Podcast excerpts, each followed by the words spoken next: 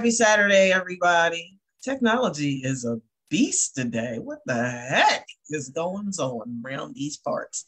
I just want you to know that's the PG. That's the PG version of what she meant when she said uh, technology is a beast. I just want y'all to know that. Tell them. You better tell them. Hey, y'all. I am sports mental health empowerment coach and couple marriage and family therapist, Dr. Lauren Pitts. Who's that guy? Y'all know who he is. Welcome back, y'all. Welcome back. This is Ronnie Ransome. Good to see y'all all again, man. Hey, look, we were talking earlier. It was such good football on last week. Like I'm talking about college football Saturday last week was amazing. Speaking of that, um, we had a, a huge, huge, huge upset in the D2 sports world uh, last weekend. Um, the the Panthers of Virginia Union went all the way down to Valdosta, Georgia last week, and un, and upended the number two team in Division Two. 45-40. Timeout. Ronnie, put your put your house talk pregame wallpaper up. Oh snap! See how transparent we are, y'all. We make mistakes. We're human. We're human therapists. Y'all didn't see that. Y'all didn't see that. We we a all good. little, a little, a little redirection. That's all. Yeah, I didn't catch it. I told you I was tired. It was a I feel you. Long week. I feel you. Well, Okay, how are you today? I so y'all need to understand that Ronnie think he the boss of me. Like he telling y'all that he's my co-host and he's like my surrogate son. But he think he the boss of me. And he's been telling me for three years now to get black seed oil so that I don't have all this morning congestion. I swear, y'all, I do not have COVID. I don't. However, I woke up this morning feeling like somebody stuffed cotton up my nose. I feel like my nose is packed and I feel like my ears are packed. And then like somebody is just like, I don't know. I just I have so much sinus pressure in my head. It just feels like I have a sinus vice, just like I'm just nasally and ilky and I'm tired, tired, tired, tired. So Yeah, hopefully, that's how I am. Thank you for asking.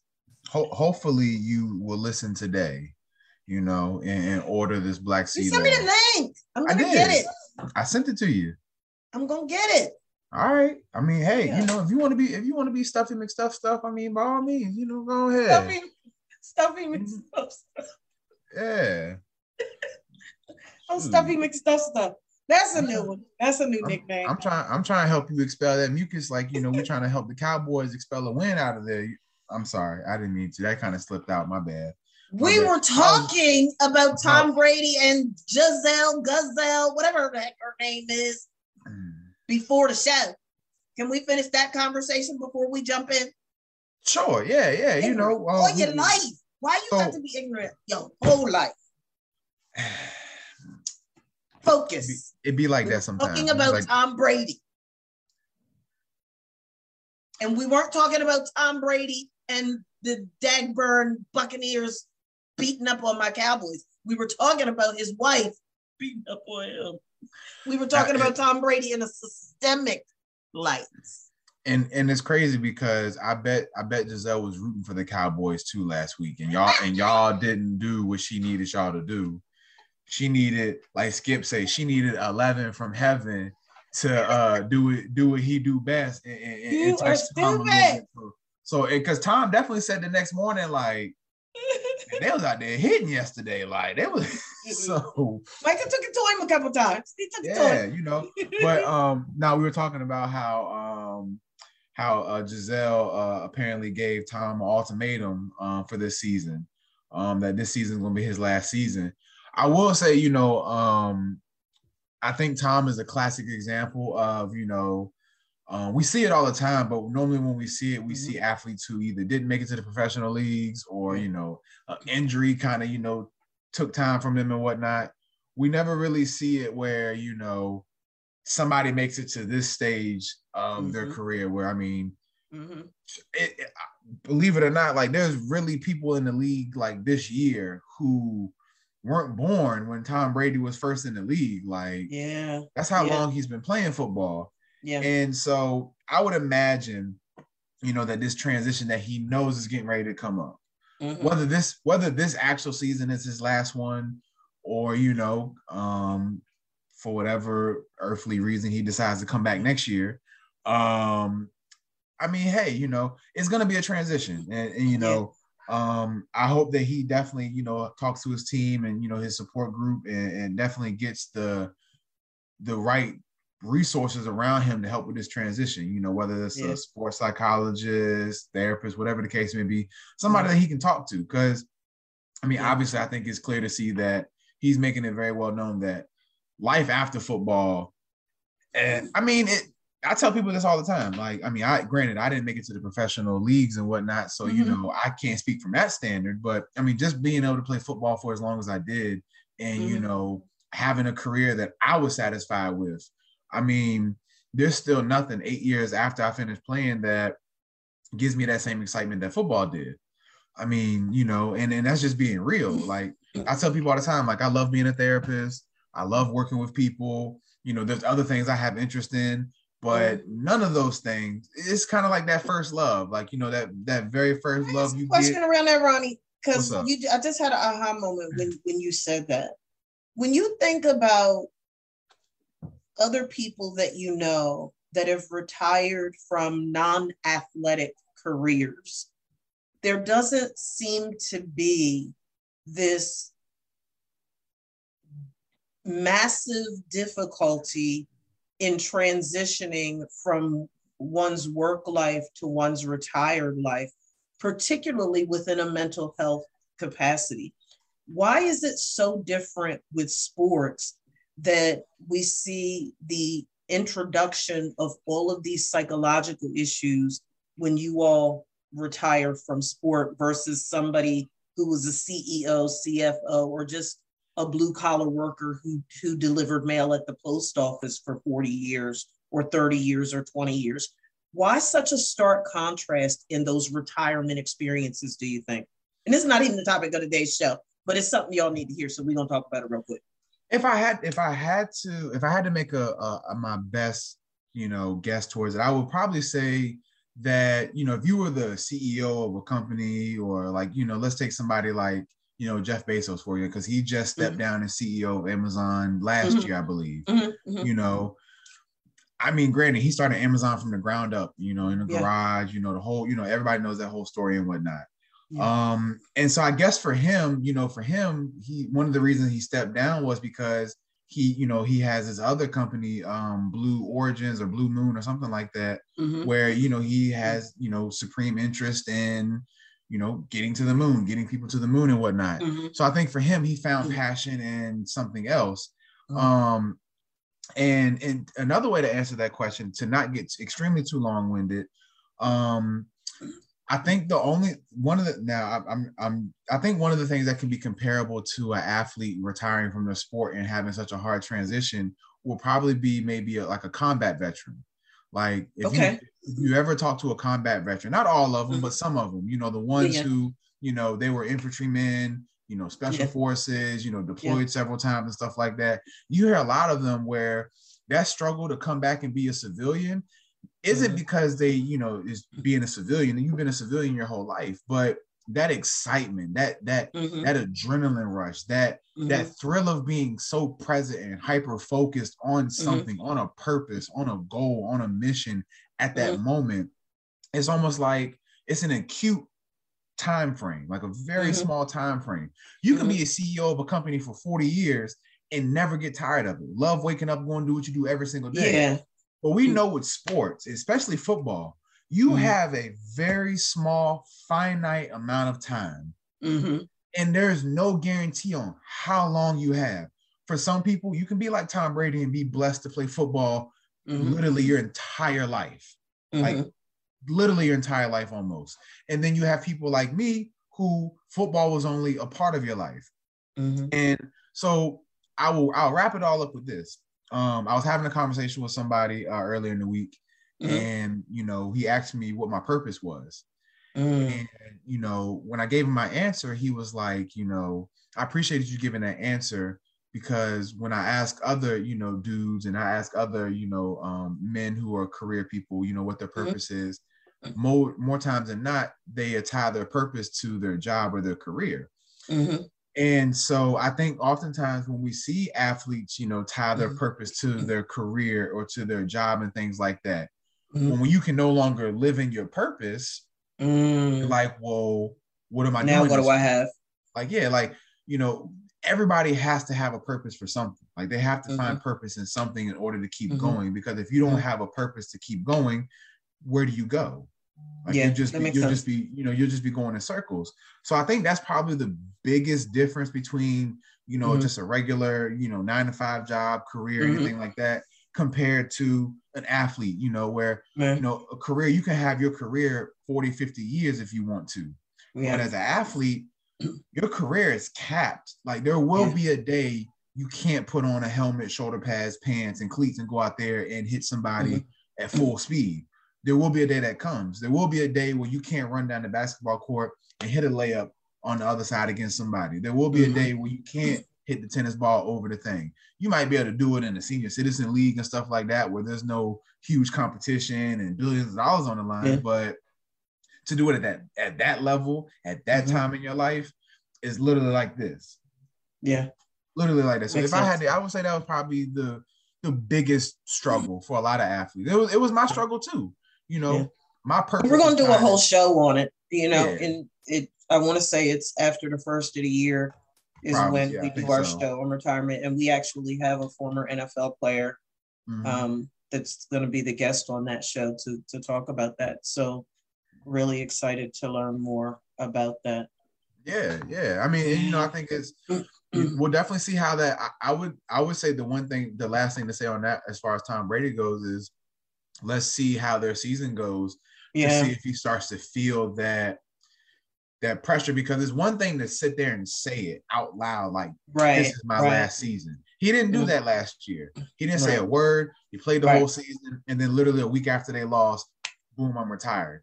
Yeah. You know, so I wonder if some point during this season, let's say they maybe hit, you know, losing Mhm. streak or you know, they Mhm. start, you know, God forbid they, you know, have some injuries pile up. yeah. I yeah. wonder if that reality will start to really set in and really Mm-hmm. be at the forefront of his mind where it's like, damn, I really don't have time anymore. I really, this is it. Like, I'm tired. And you would think that even though, you know, but I don't think he's tired though. He's great. Well, no, no, no. But here's the thing.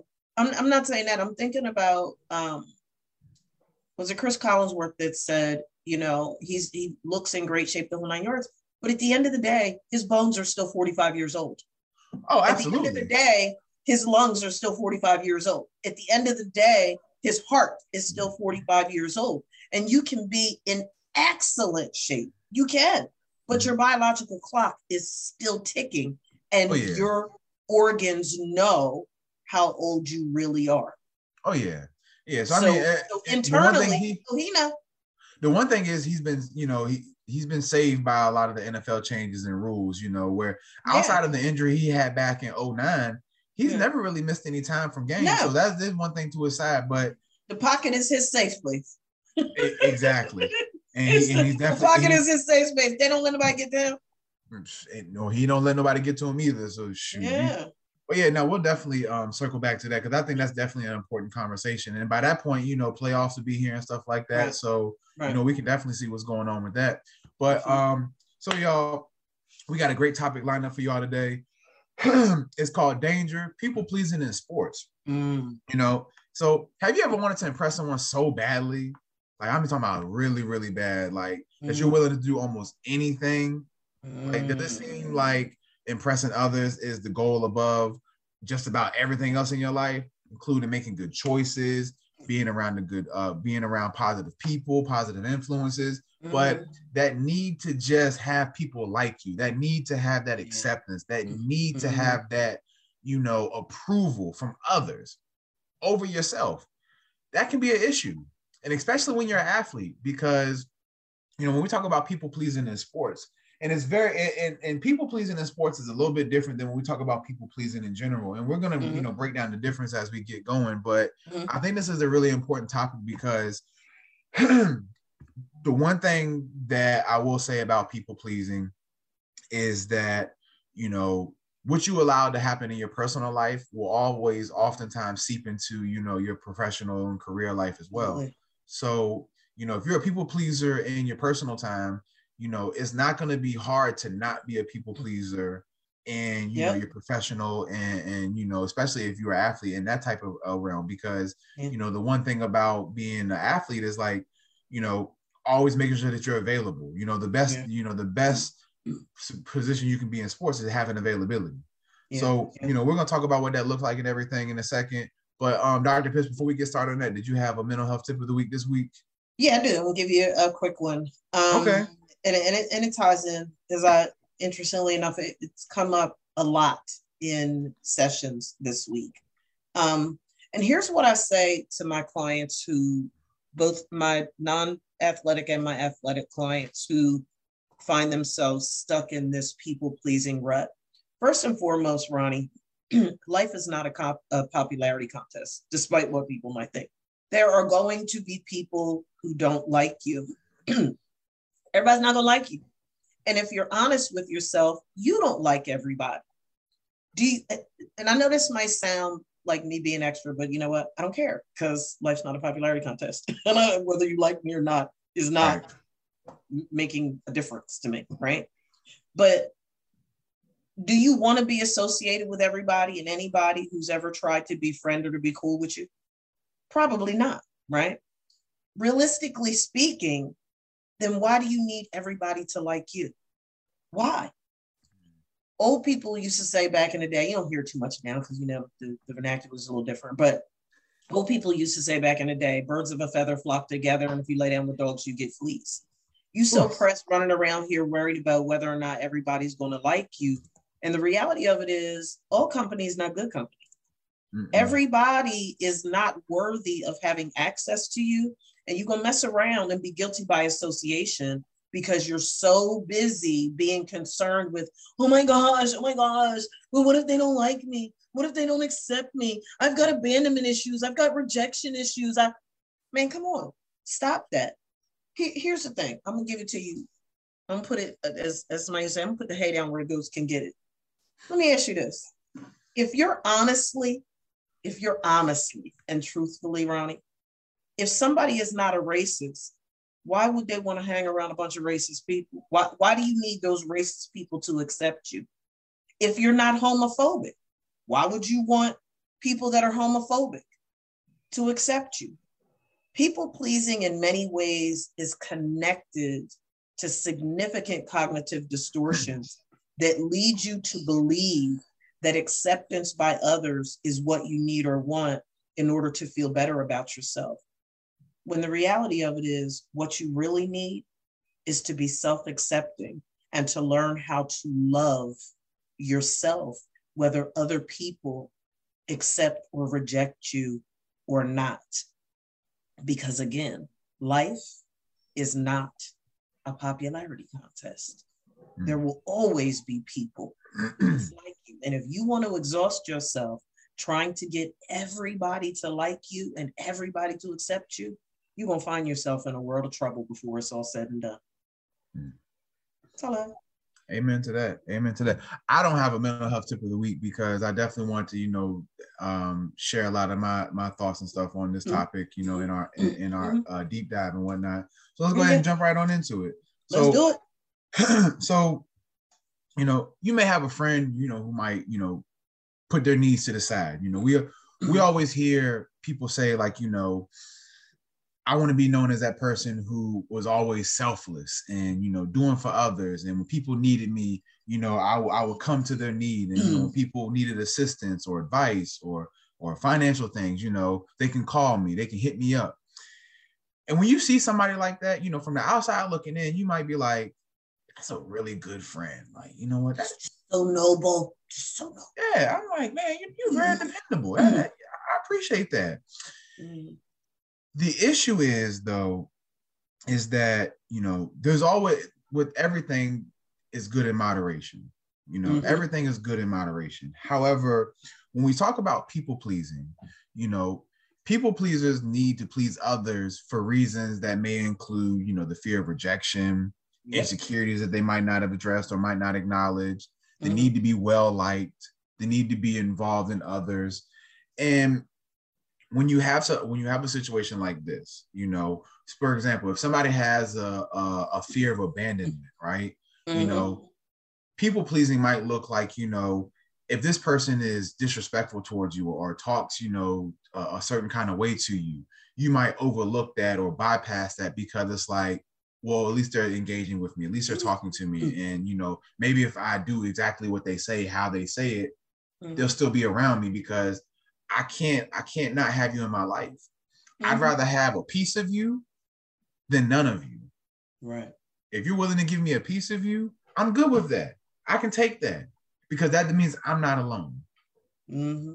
And or let's say, for example, you have somebody who struggles with a fear, a fear of failure, mm. fear of mm. you know falling, you know, having setbacks and failures and, and, and mm-hmm. missteps mm. and stuff like that.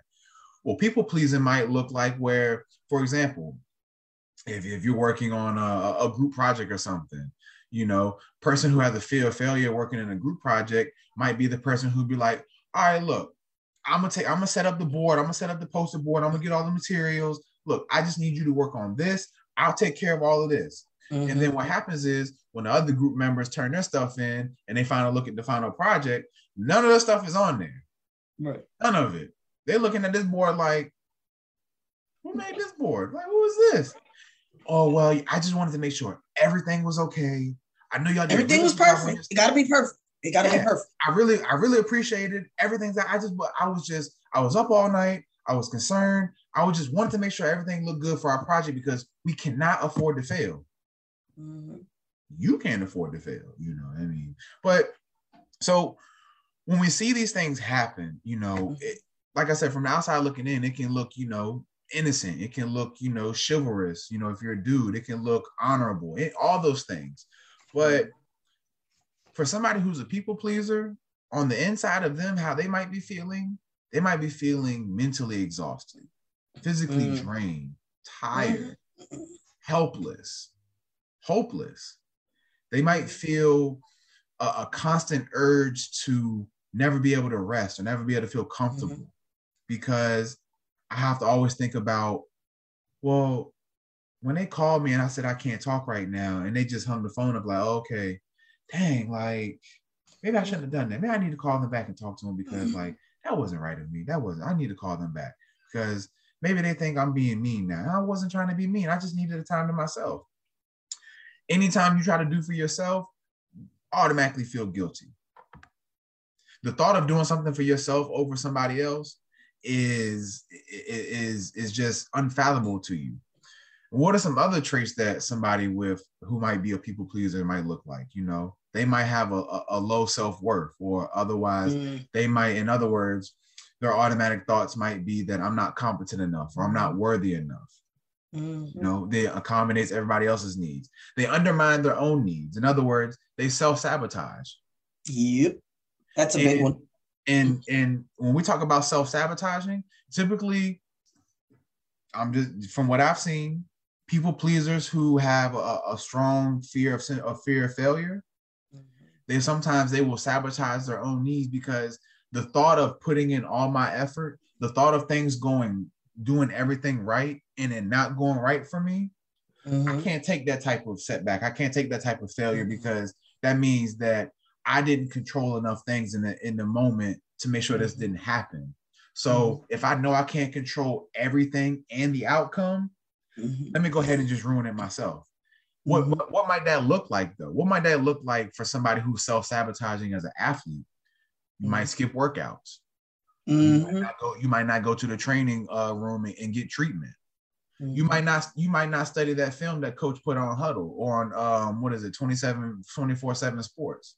You might not look at that film. You might not read the scouting report on the D tackle that is lined up in front of you the following week. You might not look at the blitz coverages and the and, and the coverage packages that they might have that the coaches might have took their time to prepare for you. All because your fear of what if i go out there and i mess a snap up? Or what if i go out there and i read the wrong read and i throw an interception? Well i can't take that type of failure because if i fail well coach is going to look at me like i can't depend on him. I can't trust him. I like he's a good dude but i can't trust him in the game i can't have coach thinking about me like that But if I don't try, then he can't then he can't disappoint me. I've already disappointed myself. I can take disappointing myself, but mm. I can't have a coach making me feel disappointed. I can't have the game making me feel disappointed. Sometimes it can be too agreeable. They just agree to everything. For example, mm. let's say, for example, you're a star quarterback, and we see this a lot. We see this a lot, especially with our, our black athletes. Let's say you're a, a good quarterback, right? Mm-hmm. Maybe not great, but good. Need some work. Ain't never mm-hmm. really had a coach really teach you to find techniques, to find motor skills and stuff like that of a quarterback. Maybe mm-hmm. need to mm-hmm. learn how to read coverages a little bit better, but you got mm-hmm. the tangible skills. Mm-hmm. You have potential. But let's say, for example, you have a low sense of self worth. Mm. And so a coach comes up to you and said, Hey, look, man, you know, hey, I'll be real with you, man. We want to give you this scholarship, but we don't know, we don't know if quarterback is the position we really want you at. You know, we think you're really good, think you're really smart, got a good head on your shoulder. You got a good future, man. You can really go a long ways. Mm-hmm. You can mm-hmm. go real far. Your college career can be real prosperous and fruitful. But we're thinking that maybe, maybe if you would play receiver, or maybe if you mm. switch to the other side of the ball and play. I know you played safety in high school, right? Yeah, you played a little mm-hmm. bit of mm-hmm. safety sophomore and junior year. Yeah. Mm-hmm. Yeah. So I mean, you know, hey, we want to give you the scholarship. We love you. We want you to be a part of this team. Now, sometimes you might athlete might ask themselves, you know, like, dang, like even the coach don't even believe I'm a good enough quarterback. Mm. I really want to go to school. I really want, I really want, I really want this scholarship. I can't pay for school by myself. Right. All right, coach. You know what, coach? I'll, I'll play whatever you want me to play. How many mm-hmm. times do you hear kids say, "Coach, I'll play. I'll play whatever you want me to play just to get on the team." Yeah. And, and while in some, and what I will say, in some instances, that is necessary, especially when mm-hmm. you get to like the NFL and stuff. Hey, gotta get it in. Yeah. But right. what happens if this is an all too a all too common thing? Right. What happens if a coach also gets you to say, hey, wait, look, we're bringing in this guy, a transfer dude, you know, hey, mm-hmm. we like you and everything. But I think we're gonna I think we're gonna split reps with you and him at, at, the safety position. You know, you let you get mm-hmm. the first drive, let him get the second series and see how things go. Mm-hmm. All right, coach. Yeah, yeah, that, that's fine. everything. Yeah, that's cool. That's cool. Yeah. The only time you feel value is when you comply with others. Mm-hmm. You only feel you only feel like you're a good person. You only feel like you're a great a great leader, a great listener, a great teammate when you do what everybody else says to do. I want to put I want to throw a monkey wrench in that ahead, because when you were talking about that, when when you first started sharing all this, what came to mind is you expressed it at the end, and I want to piggyback on that because I actually just had this happen with with a client earlier this week.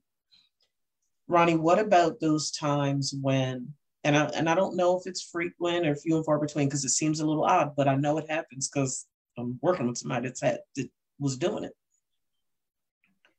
When you're such a people pleaser in your athletic play that you dim your light and don't bring your A game because you're so busy trying to impress some of your teammates that you don't want them to think that you're showboating or try to outshine them.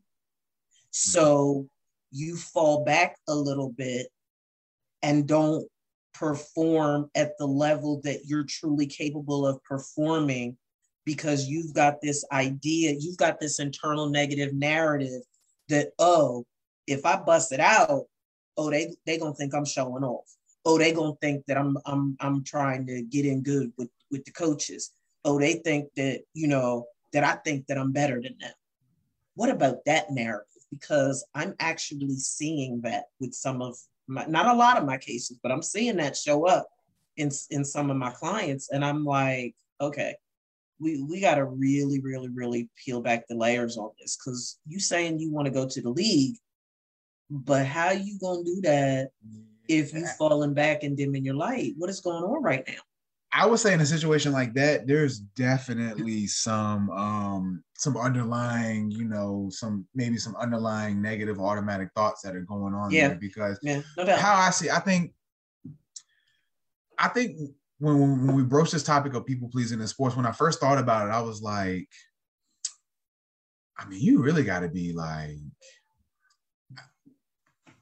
to people pleasing sports. It's almost kind of like you are okay with almost sometimes just just complacent media mediocrity.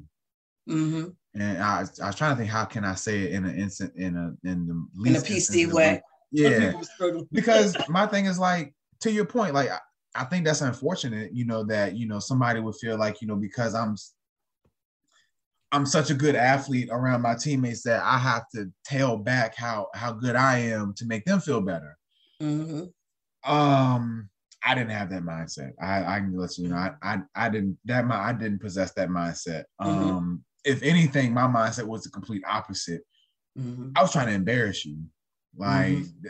that's just me. I mean, but you you're confident though. So when you think about well, well I will say that. Well, I will say this though. Now, mm-hmm. part of it was confidence, but I didn't always have that confidence. Like mm-hmm. the way the honestly, you know what used to really just be just uh, be enough motivation for me. Hmm. Don't get put on my ass. Like that was that was enough motivation for me mm-hmm. to at least compete. Like mm-hmm. when I was in little league, you know, little league football. I mean, now little league football now is way, way, way right. More, little league football um, now is freaking religion too. Yeah, like it, I mean, now when I played little league, you know, we used to have a lot of fans there and stuff like that. And our games used to be really intense and whatnot. But I'm more so speaking from the fact of, you know, the the pressure these kids are under at the at, at the little league leagues, especially yeah. you know with travel ball and stuff like that. Mm-hmm. Like, I would say my confidence came from you know like once I realized that I actually had like I liked football because my I always tell people my first year playing football when I was eight I was terrible. Mm-hmm. I mm no idea what I was doing. I was mm-hmm. getting knocked all over and stuff, and it, I mm-hmm. just didn't know what I was doing. But when I came out there my second year, it clicked. Mm-hmm. And then when I started seeing the now, I will say this though. The when I look at it now, and I know I'm fast forwarding a little bit, but to answer your question, mm-hmm. if I had if I had to be objective about some of my behaviors, mm-hmm. Like one of the other motivating factors I used to have, especially when I would go in, like when I got to college and stuff, like mm-hmm. I had a goal like as long as the coach didn't call my name, mm-hmm. I was good. Like my goal for practice was to not get cursed out by the coach. like, and I would do and I would do whatever that looked like. So it's like to answer. So to answer the question in this topic, is like the reason that would be my the reason that would be like my motivating factor is because it's like I used to feel like if you know if you yelled at me, then you know I've disappointed you. I've done something wrong. So now you might you you might not view me in a favorable light because you know mm-hmm. once again now I'm like well then you might not be able to you know depend on me. Mm-hmm. So but how that manifested on the field, it was like, you know, I, I, made sure I I knew all the all the plays. Like I made sure I knew all the blocking assignments. Mm-hmm. I made sure I knew all the audibles where everybody had to go, all mm-hmm. of that. Like I knew all of that for the entire offensive line. Granted, mm-hmm. as part of my job as a center, but mm-hmm. once again, like that that wasn't knowing everything wasn't something that I, I sought out to do because you mm-hmm. know I was interested in knowing everybody else's job hell, I just wanted to make sure I knew my job before I knew everybody else's. But when I saw that knowing everybody else's job, you know, coaches like I can depend on them, I can trust them. And like I, I promise you, like I, I, probably only got yelled in practice probably like maybe like shit two or three times in, in a four-year career. Does that um does that not getting yelled at by the coach. Are there times ronnie when that trickles over into players sucking up to the coach or coaches? At times it can yeah. Is that does it. Is that, is that a real thing? Oh yeah i think um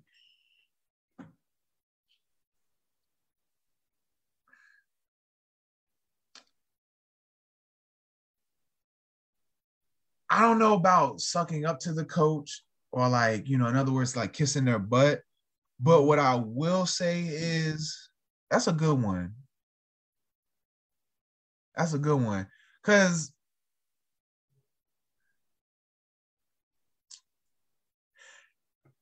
I don't know. I honestly, I don't, I don't know because like I'm, th- I'm trying to think of like examples of like what that would look like. Because, for example, like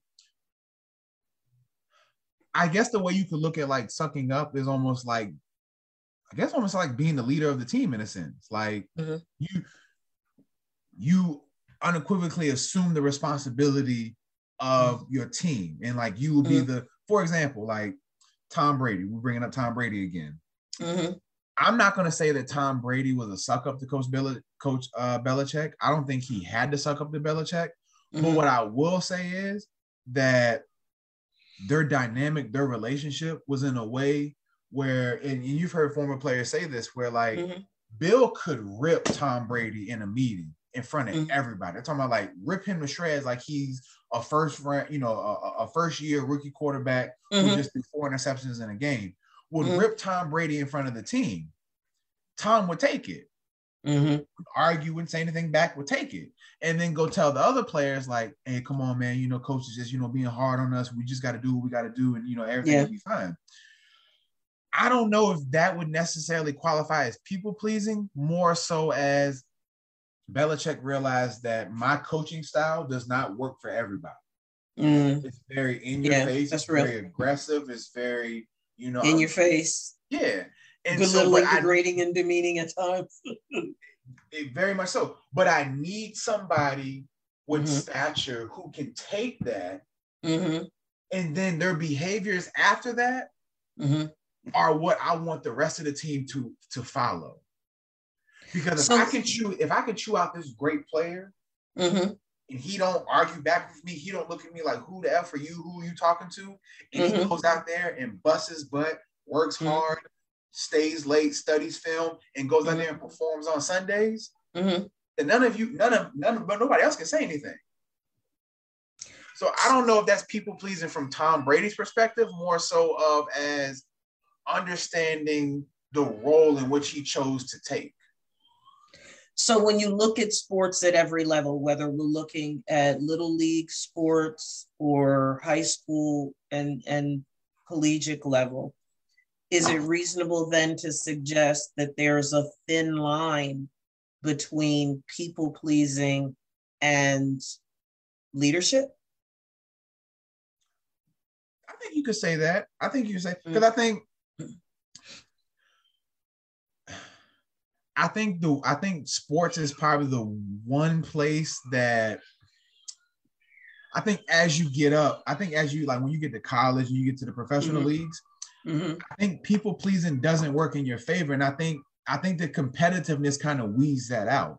Mm-hmm. You know, because it's like, like at the NFL, at the end of the day, it's about wins and losses, right? And right. we saw we we we've seen so many times that is what have you done for me lately?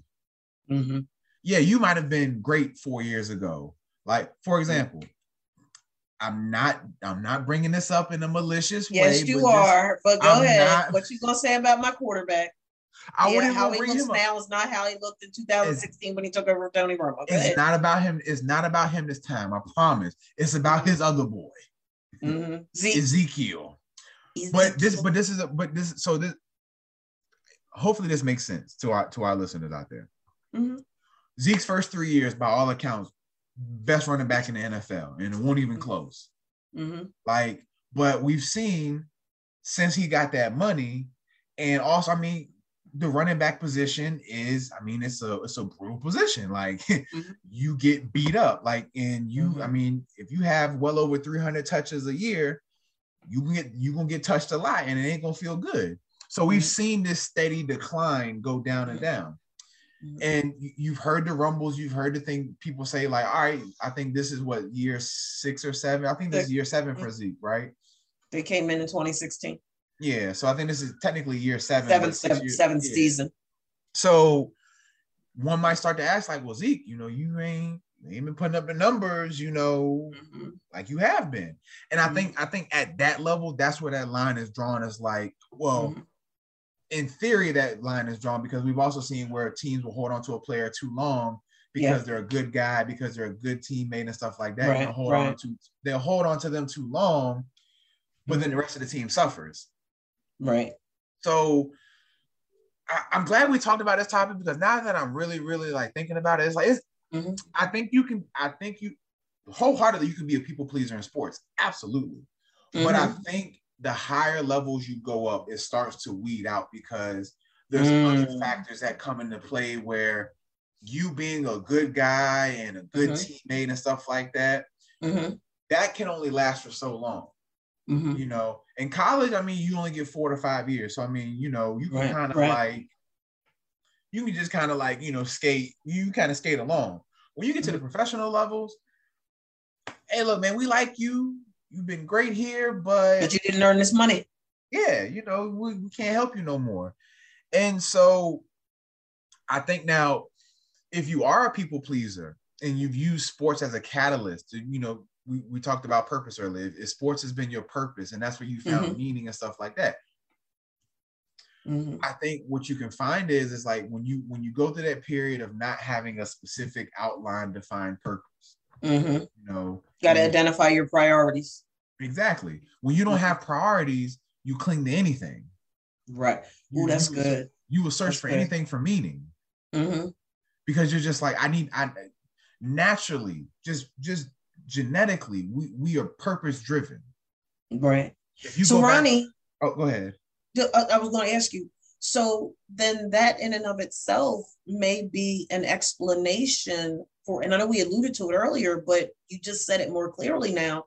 So maybe that's why we see this escalation, if you will, in mental health issues upon retirement or when a you know a, a there's an, a career ending injury or something like that because one's purpose is tied to athletic play.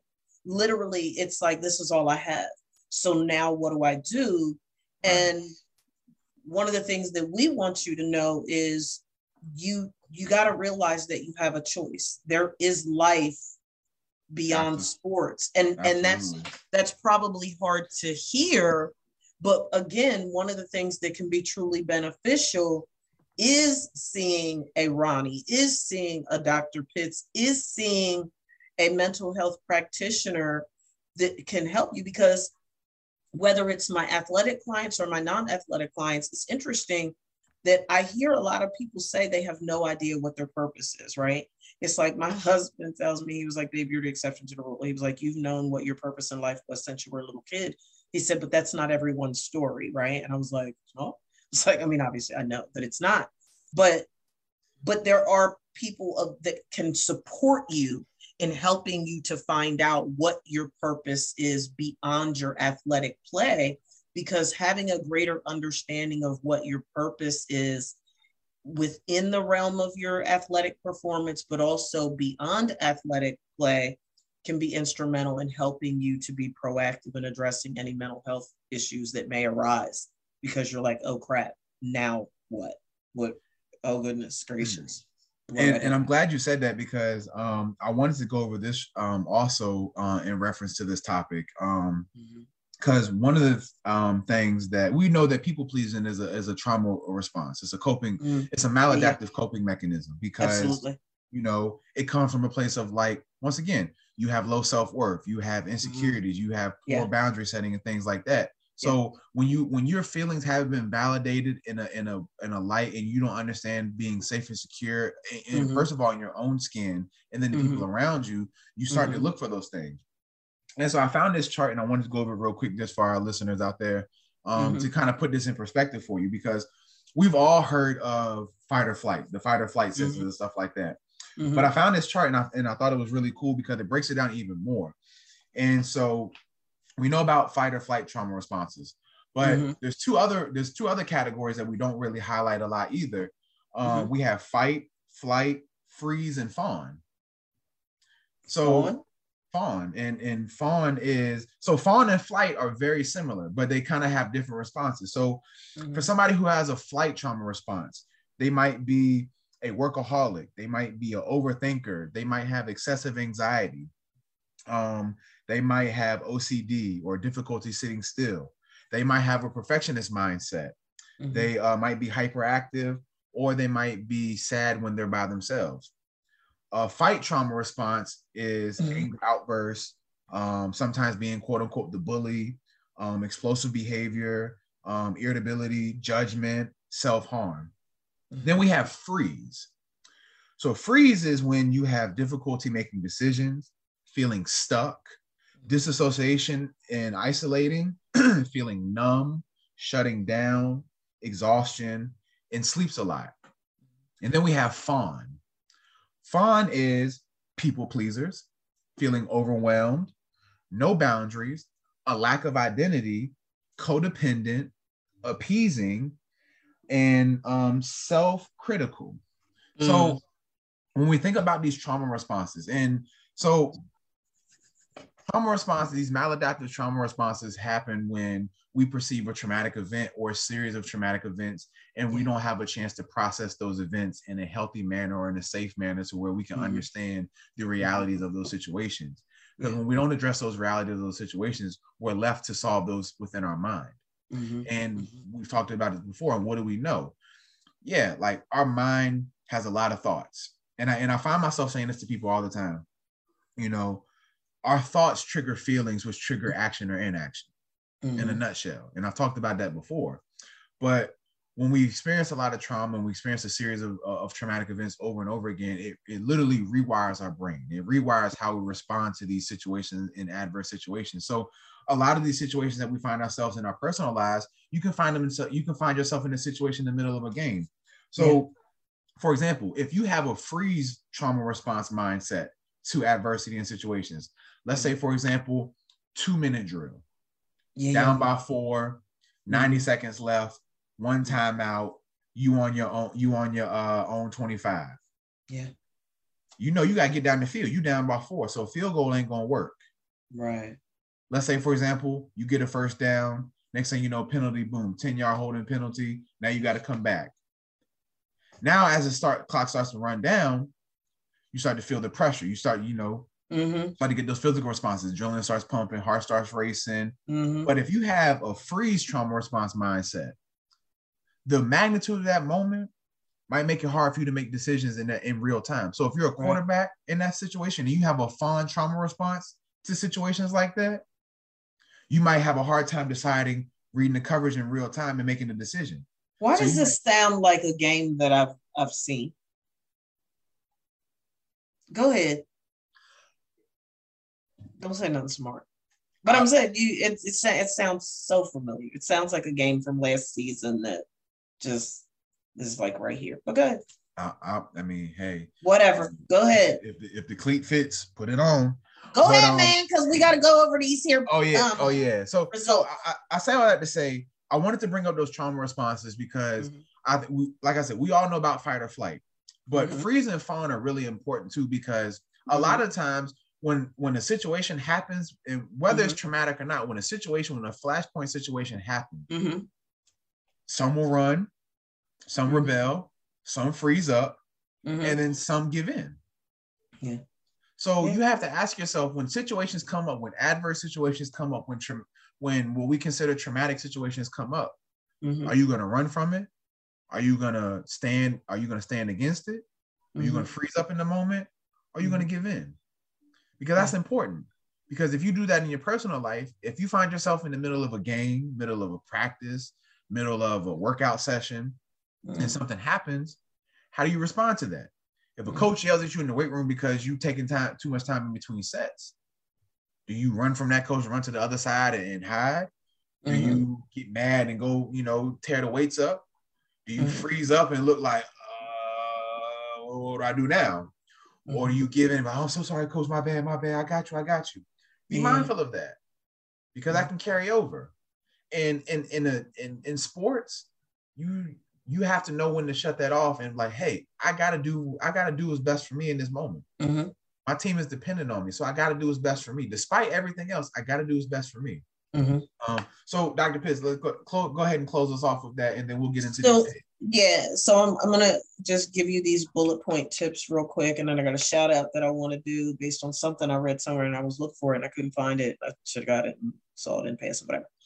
Um, so when you think about tips to to stop people pleasing in sports or outside of your athletic play, you really do. We we touched on a minute ago. You have to realize that you do have choices.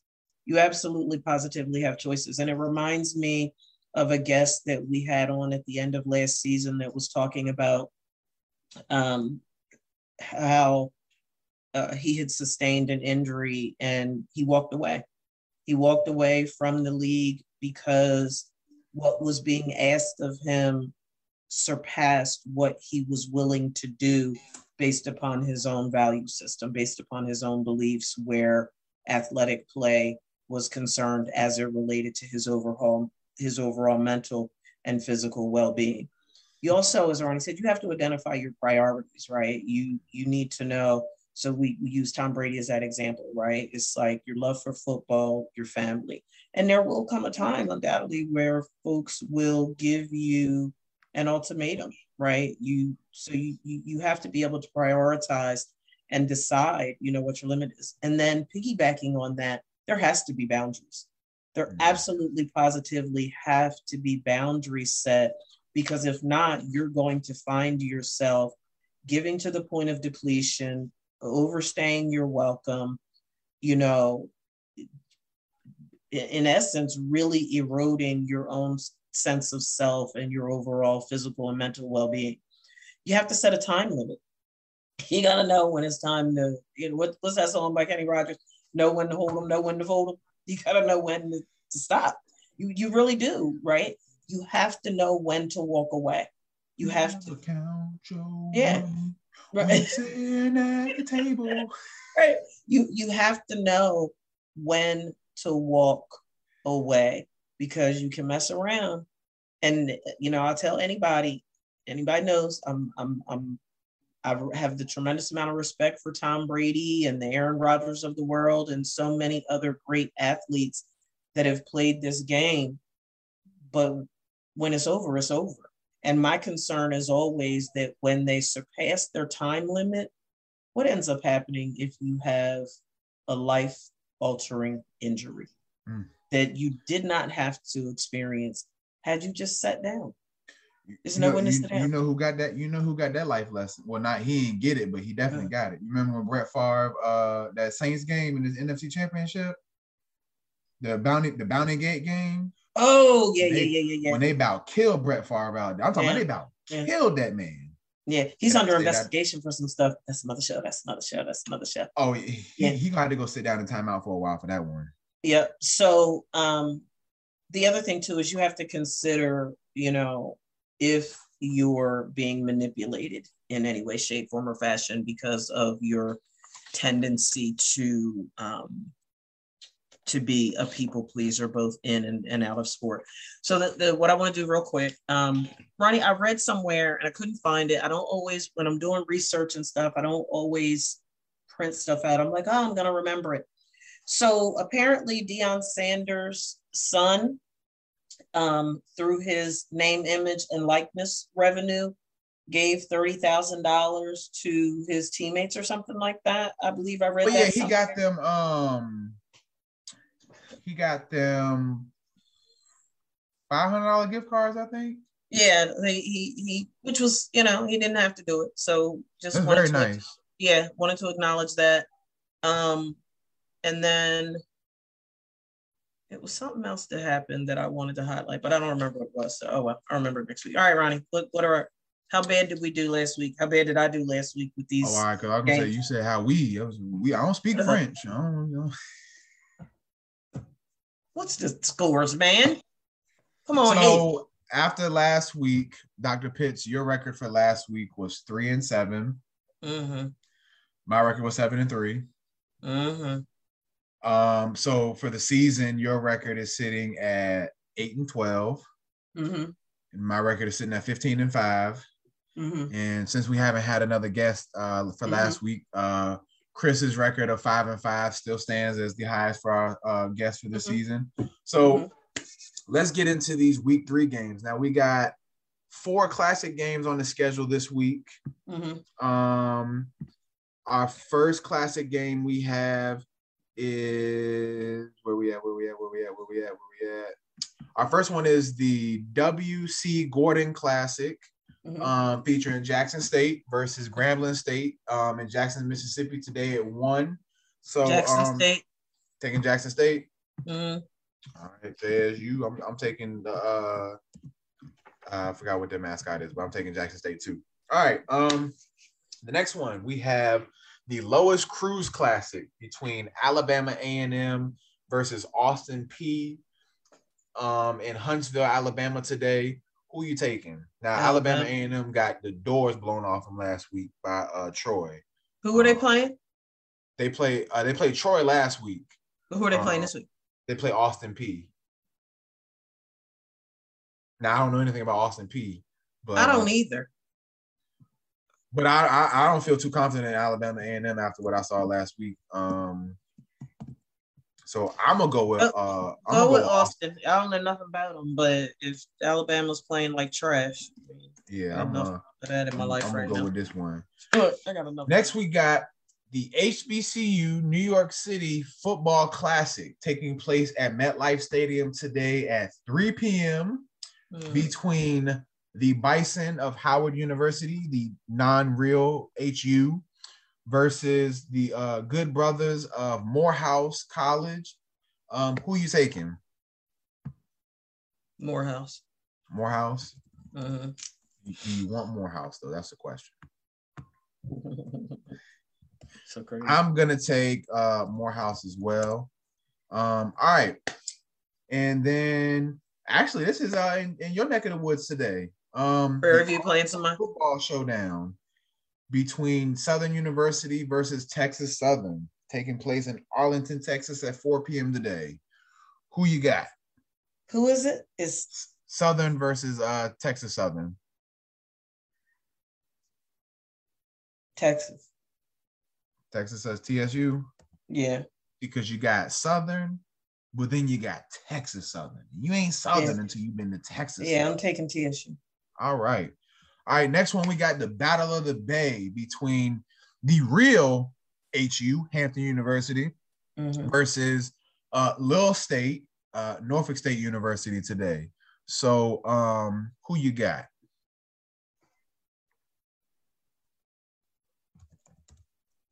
You going with the Spartans or the Pirates? I'm go with Norfolk. I should, I should, I should take you out this meeting just because you said that. I can't believe it. I can't believe it. Next game, um, we got the Rams of Winston Salem versus the Pirates of East Car, uh, not East Carolina, Lord, Eastern Shore. no, um, uh, Elizabeth City. I'm over here talking about some damn ECU. Uh, Elizabeth City versus Winston Salem. Um, I believe Winston Salem actually beat Central State last week. No, they, I'm sorry, not Winston Salem. Um, Lincoln beat Central State last week actually, but uh, Winston Salem lost, and I believe um, Elizabeth City lost last week too. So both coming off a losing week. So somebody wants to rebound with a W today. I'm going with Elizabeth City. Elizabeth City. Mhm. All right. I'm gonna go with I'll go with Winston. I'll do Winston this one time. All right. The Bulldogs of Bowie State versus um, Shaw University. Bowie. I can't have a giveaway pick this week, so I'm gonna go with Bowie too. So stupid. We got them in 24. We got them in three weeks. Mm-hmm. I'll be there. Mhm. Can't wait. Calling Jared, calling Jared every day that week. Be there. Eastern or simple. That's crazy. Uh, all right, our next game is Clark Atlanta versus Lane. Clark. Clark. All right, I'm taking Clark too. Um, all right, we got the Trojans of Virginia State versus St. Aug's today. Virginia State. You better ask that names, man. Better ask that names, man. And last but not least, we have Fayetteville versus Lincoln. Which Lincoln? Lincoln, uh, Pennsylvania the tiger. I ain't gonna lie. No, but you... you're so freaking stupid. no, but I will say this though, their uniforms. Oh my god, they have They're... by far they have the best uniform. I, the, be- best uniform in the CIAA by far. Probably well, who best- they playing? They're playing uh Fayetteville State. I'm playing. I'm going with Fayetteville. Come on, man. We out of time. I'm, going, I'm, going, with Fayetteville too because said, uh, yeah. yeah, nah. Um, that's probably gonna be the only win they get was last week. But you know, hey, Mm-mm. their uniforms, they will win the uniform matchup every week, and it's not even close. Their uniforms are amazing, and they got this like they got like the um metallic orange helmet with the lion on. Nice, nice. Come on, close us out, man. We out of time. All right, y'all. We out of time. But look, enjoy some good football today. We hope you enjoyed our conversation. Be back with us next week, same time, same place. Um, and we'll see how bad Dr. Pitts lost in these picks again next week. And look, y'all, this Eagles jersey is going to happen. It's going to happen. Bye, y'all. Y'all have a great weekend. We'll see y'all next week. Bye.